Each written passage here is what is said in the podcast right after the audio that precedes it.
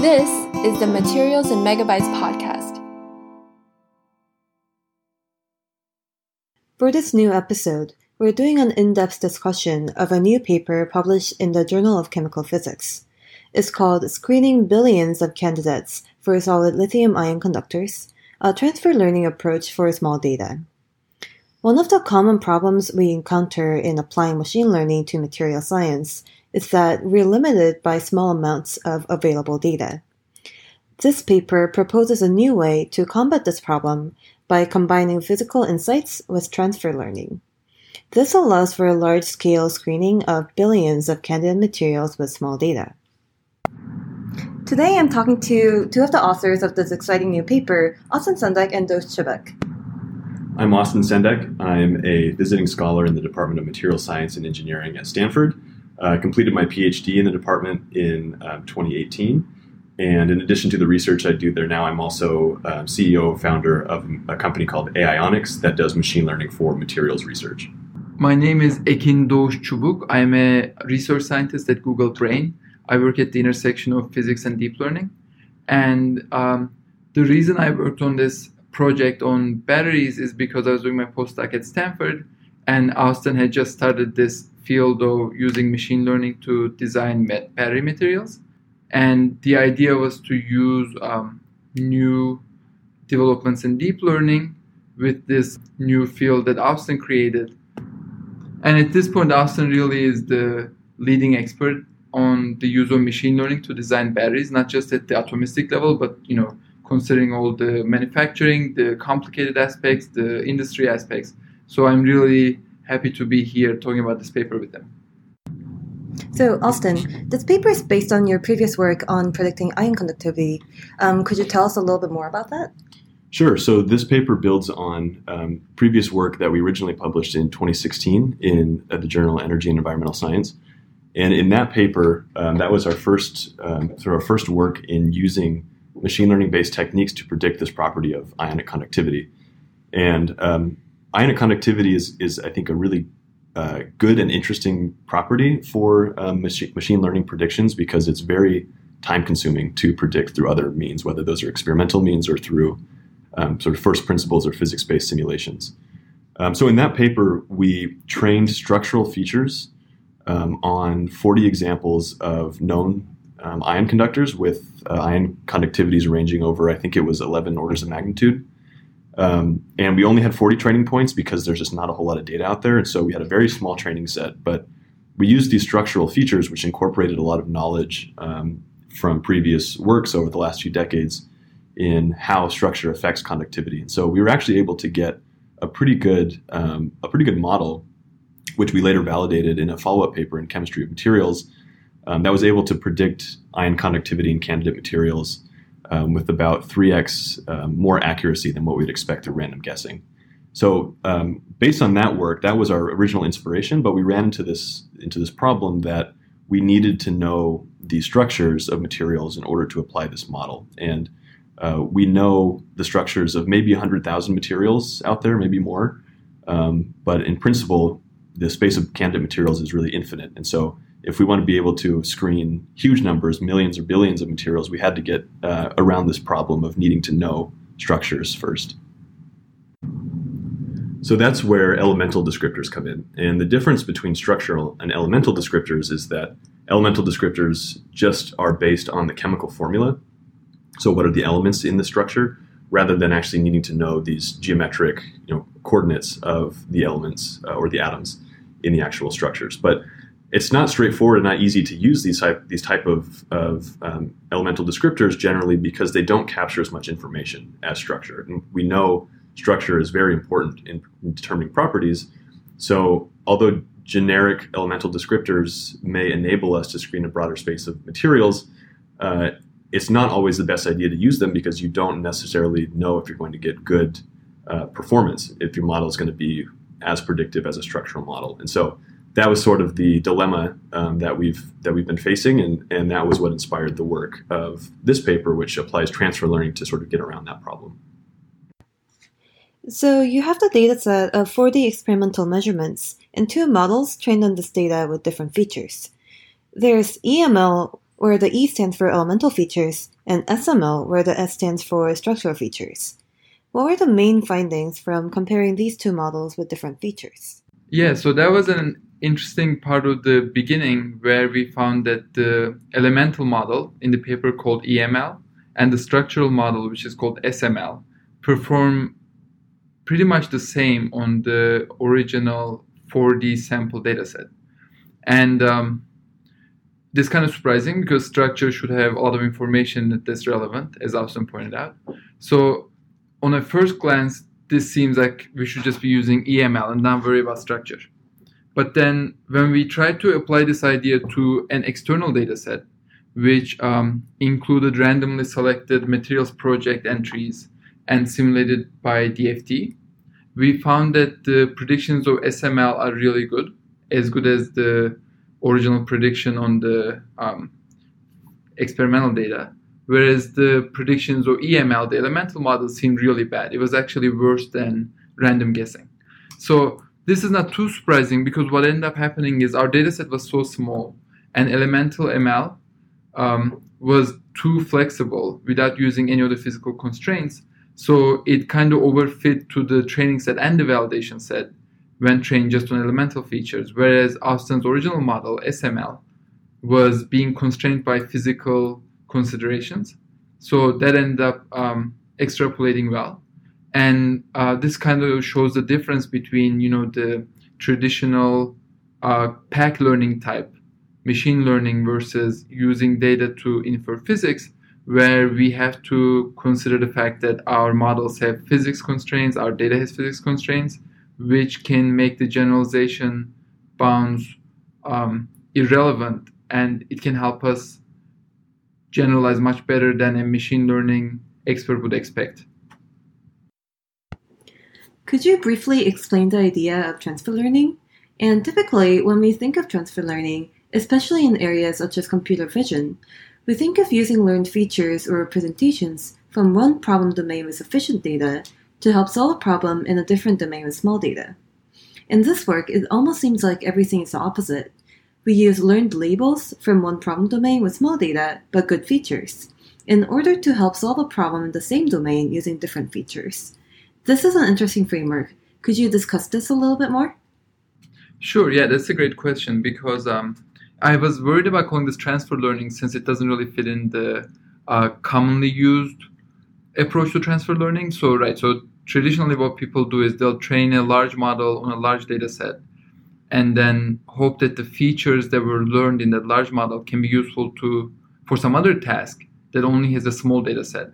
And this has been shown to be helpful. It's usually called fine tuning. If you're fine tuning the ways for your model, it's pretty effective. It can be very effective in vision. It can be effective in natural language processing. And here, what we're doing is a bit different.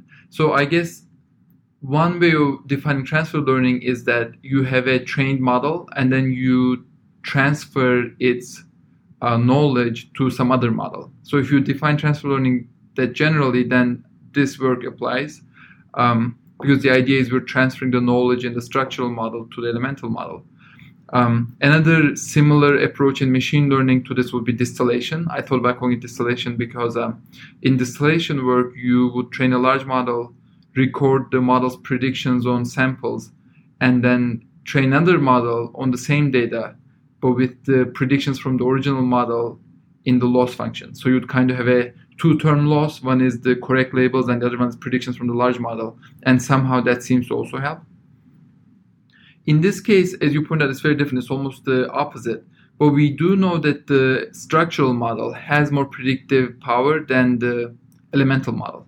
So although structural model is not necessarily larger, it's more predictive. And from that perspective, it's similar to vision and NLP because in those cases when people transfer, the large model is the better generalizing, more predictive model. And that seems to be true in all of these over parameterized models in machine learning, where the larger you make your model, not only does the training accuracy improve, but also the validation accuracy improves. Um, yes, so in this case, I guess the transfer is not done via um, model size, but via physical understanding. So, given that you're restricted by the problem of having small data, Um, what else did you do to combat this problem of small data?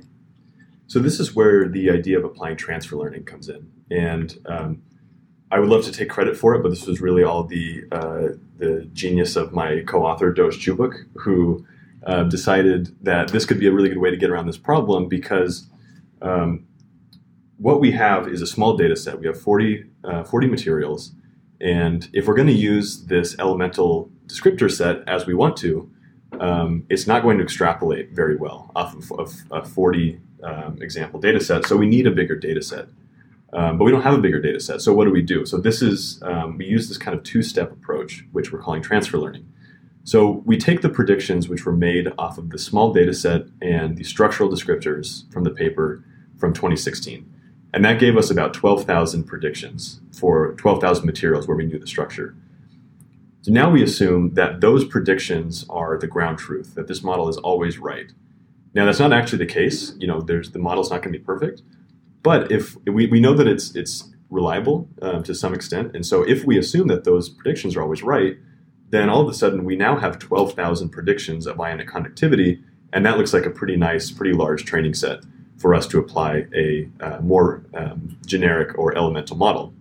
So um, this first model we call uh, SML, structural um, uh, structural machine learning model, and the uh, the model that we trained on this small data set with only elemental features we call EML, elemental machine learning model. And this, the third model that we, where we trained elemental features on the predictions of the structural model we call ESML.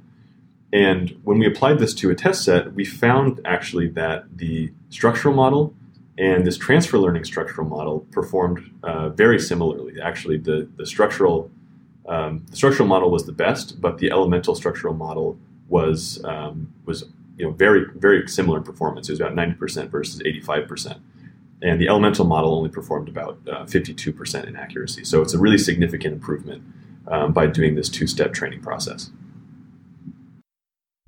It seems like the accuracy of ESML when screening billions of new candidate materials is dependent on two things. First, the accuracy of SML on the materials project dataset, and second, the ability of any model trained on the materials project dataset to extrapolate to the full space of candidate materials. So, could you talk a little bit about how you tested the accuracy of the ESML model? Yeah, that's um, unfortunately a, a, current limitation of machine learning that every single model one trains only really works when the distribution of the validation set or the test set is very similar to the training set. And since we have two of these models, we kind of have this um, propagation of generalization problem.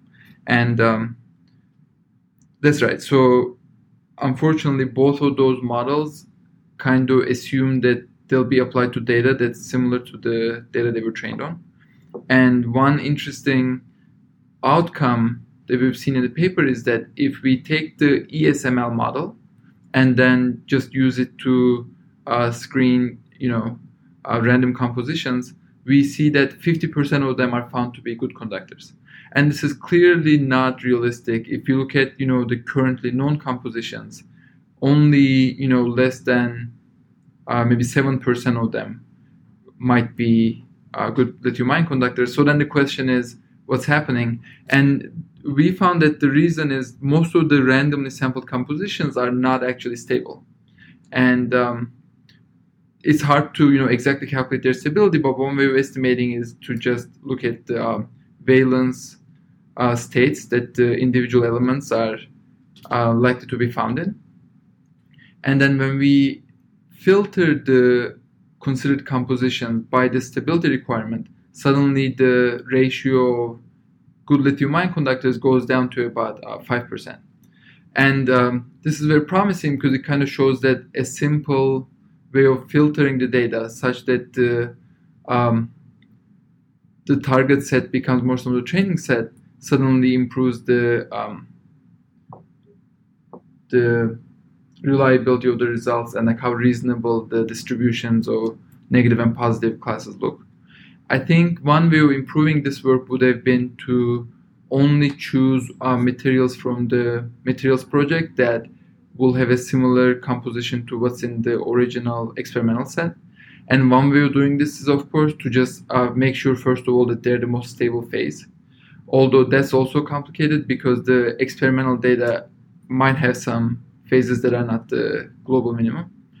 And um, yeah, so future work could look at kind of how reliable and how overlapping these distributions are and how they can be made more similar for um, the generalization after two model applications to be as high as possible. So moving on to the next part, could you explain the motivation for learning the features for the elements and how does this work? Sure. So as mentioned at the beginning of the interview, one of our goals was to have the advantages of a generic deep learning model where the features are not being calculated by an expensive uh, process. And we also want to, of course, have the advantage of a physical model which generalizes better. And if you think about generic uh, features, we're currently, originally, the elemental model was using um, properties of elements that people have known to be important. So one of these could be the electronegativity, or it could be, you know, how many um, electrons it has in the out, outer shell. But these are also not as generic as they could be. Um, these are still coming from the fact that people have, you know, studied these atoms, elements, and found uh, relevant aspects of them that seem to uh, determine their properties in solids. So then the question was, how far can we push this idea of making the features generic? And one way of doing that is to not consider any of the periodic table uh, knowledge that we know and just try to even learn that from data. So to do this, what we the, the way we did this in uh, concrete terms is we represented each element just as a one hot vector. So it's just zeros everywhere except for one where the um, atom is listed in order. Um, and then the one hot vector is being embedded in some embedding space. And that embedding space owes some dimension. You know, this could be any number, but we found that a number between um, 3 to 5 is pretty good. The vector that's in the embedding space kind of somehow has the properties of the element, especially as it relates to the ionic conductivity. So the way to do this right is you have a one hot vector for elements and then you embed them by some embedding matrix that is learned through training. And then we had to do some tricks to make sure that no matter how many elements the material has, the final representation is invariant to the number of elements. And you know there are ways of doing this. One way is to just average the elements. Another one is to average, but also you know look at standard deviation, some kind of reduction method that's invariant to um, yeah, which elements are present. But this idea isn't very new in deep learning, of course, because Word2Vec has been very um, influential in language processing, but also even in material science. For example, the message passing, passing neural network uh, work by Justin, Sam, and collaborators at Google, they used the same idea, but they didn't really study the embedding and they didn't call it Word2Vec because what they were doing was they just had one hot vectors for the elements and then they just had a projection into the um, graph convolutions. And I guess the question is why would you want to do this? One way, one reason is you might be worried that the periodic table properties of elements influence the result. And what might be better is if you just objectively learn the elemental properties from data itself. For example, the elements might contribute to ionic conductivity differently than they contribute to some other property that people um, derive electronegativity for. And another idea here is again to push the transfer learning direction further because if we can learn some elemental representation that's useful we could then use this for some other task. So you could you know first learn ionic conductivity but then use that to predict uh, some other element conductivity. And we haven't explored it in the paper but i think that would be very interesting. So i saw another paper that used Word2Vec for elements in pnas so how does this work differ from what they did in the paper? Yeah, so they um, came up with the embedding the Atom2Vec um, projection by using unsupervised machine learning. So in that case, they have data. They don't necessarily have labels that they're trying to fit, but then they see if um, the elements have a certain distribution, certain clustering in the space, and that's of course very exciting because in that case their results are not in any way um, dependent on the supervised learning on labels um, in deep learning in general, unsupervised learning has always been the holy grail because there are some reasons to think that humans might be learning a lot from unsupervised data as opposed to supervised data because babies don't have parents that constantly you know show them labels. But at the same time, from a practical perspective, we do know that the supervised representations are often more effective. Um, this might be because of some fundamental reason, or it could just be because we currently don't have good ways of learning unsupervised representations. Um, so yeah, the main difference is that's unsupervised versus ours is supervised. So we might expect ours to be more effective for tasks that are related to ionic conductivity prediction, whereas theirs might be more general. But that kind of approach, as deep learning gets better at unsupervised learning, might be more exciting. In your paper, you have a figure um, for elemental contributions to the ionic conductivity, um, which seems to indicate that some elements make the material more likely to be a good ion conductor, and some make the material less likely to be a good ion conductor. So, given that, can we use this as a simple screening criteria when searching for new ion conductor candidates? Yeah, that's a really interesting point. Um, one of the things that we found in this study was that the presence of certain elements in the structure can actually have a pretty big impact on uh, how they behave as ion conductors or how they're predicted to behave as ion conductors. And that's sort of surprising because materials can be in all kinds of different structures. Um, but we, what we find is that if certain elements are present, then regardless of the structure, there's actually, they, they behave kind of similarly. Um, and this is especially pronounced if we look at the most negatively charged elements in the material. Um, for example, if materials have fluorine in them, regardless of what the structure looks, looks like, they're almost always predicted to be bad ion conductors. And so, as you said, um, we can use that as a screening heuristic. You know, we're, we're, unlikely to find good ion conductors that have fluorine in them, quite simply. Um, but we can flip this around and also um, use this to to guide our searches because we can say, well, we're unlikely to find you know, good ion conductors with certain elements in them, but certain elements can also be very advantageous for other properties, and so uh, we can make this into a multi-component screening. And that's what we did in, in, this paper. So we found that good ion conductors with oxygen in the material uh, tend to be pretty rare. But at the same time, materials with oxygen in them, oxygen in them tend to be very stable, and they tend to be easily um, synthesized because you can do it in atmospheric conditions. So we limited our screening actually to only things that have good, uh, sorry, to only things with oxygen in them for uh, for ion conductors, which our model uh, suggests are going to be very rare. Um, but once we find them, then uh, we can be relatively confident that they're going to be stable and are going to be good candidates for uh, for solid um, lithium-ion electrolytes. And so this approach is, is we're, we're exploring this further in a, a follow-up paper, which is currently um, under review, and there's a preprint accessible online on arXiv. It's called Quantifying the Search for Solid Lithium Ion Electrolyte Materials by Anion, a data driven perspective.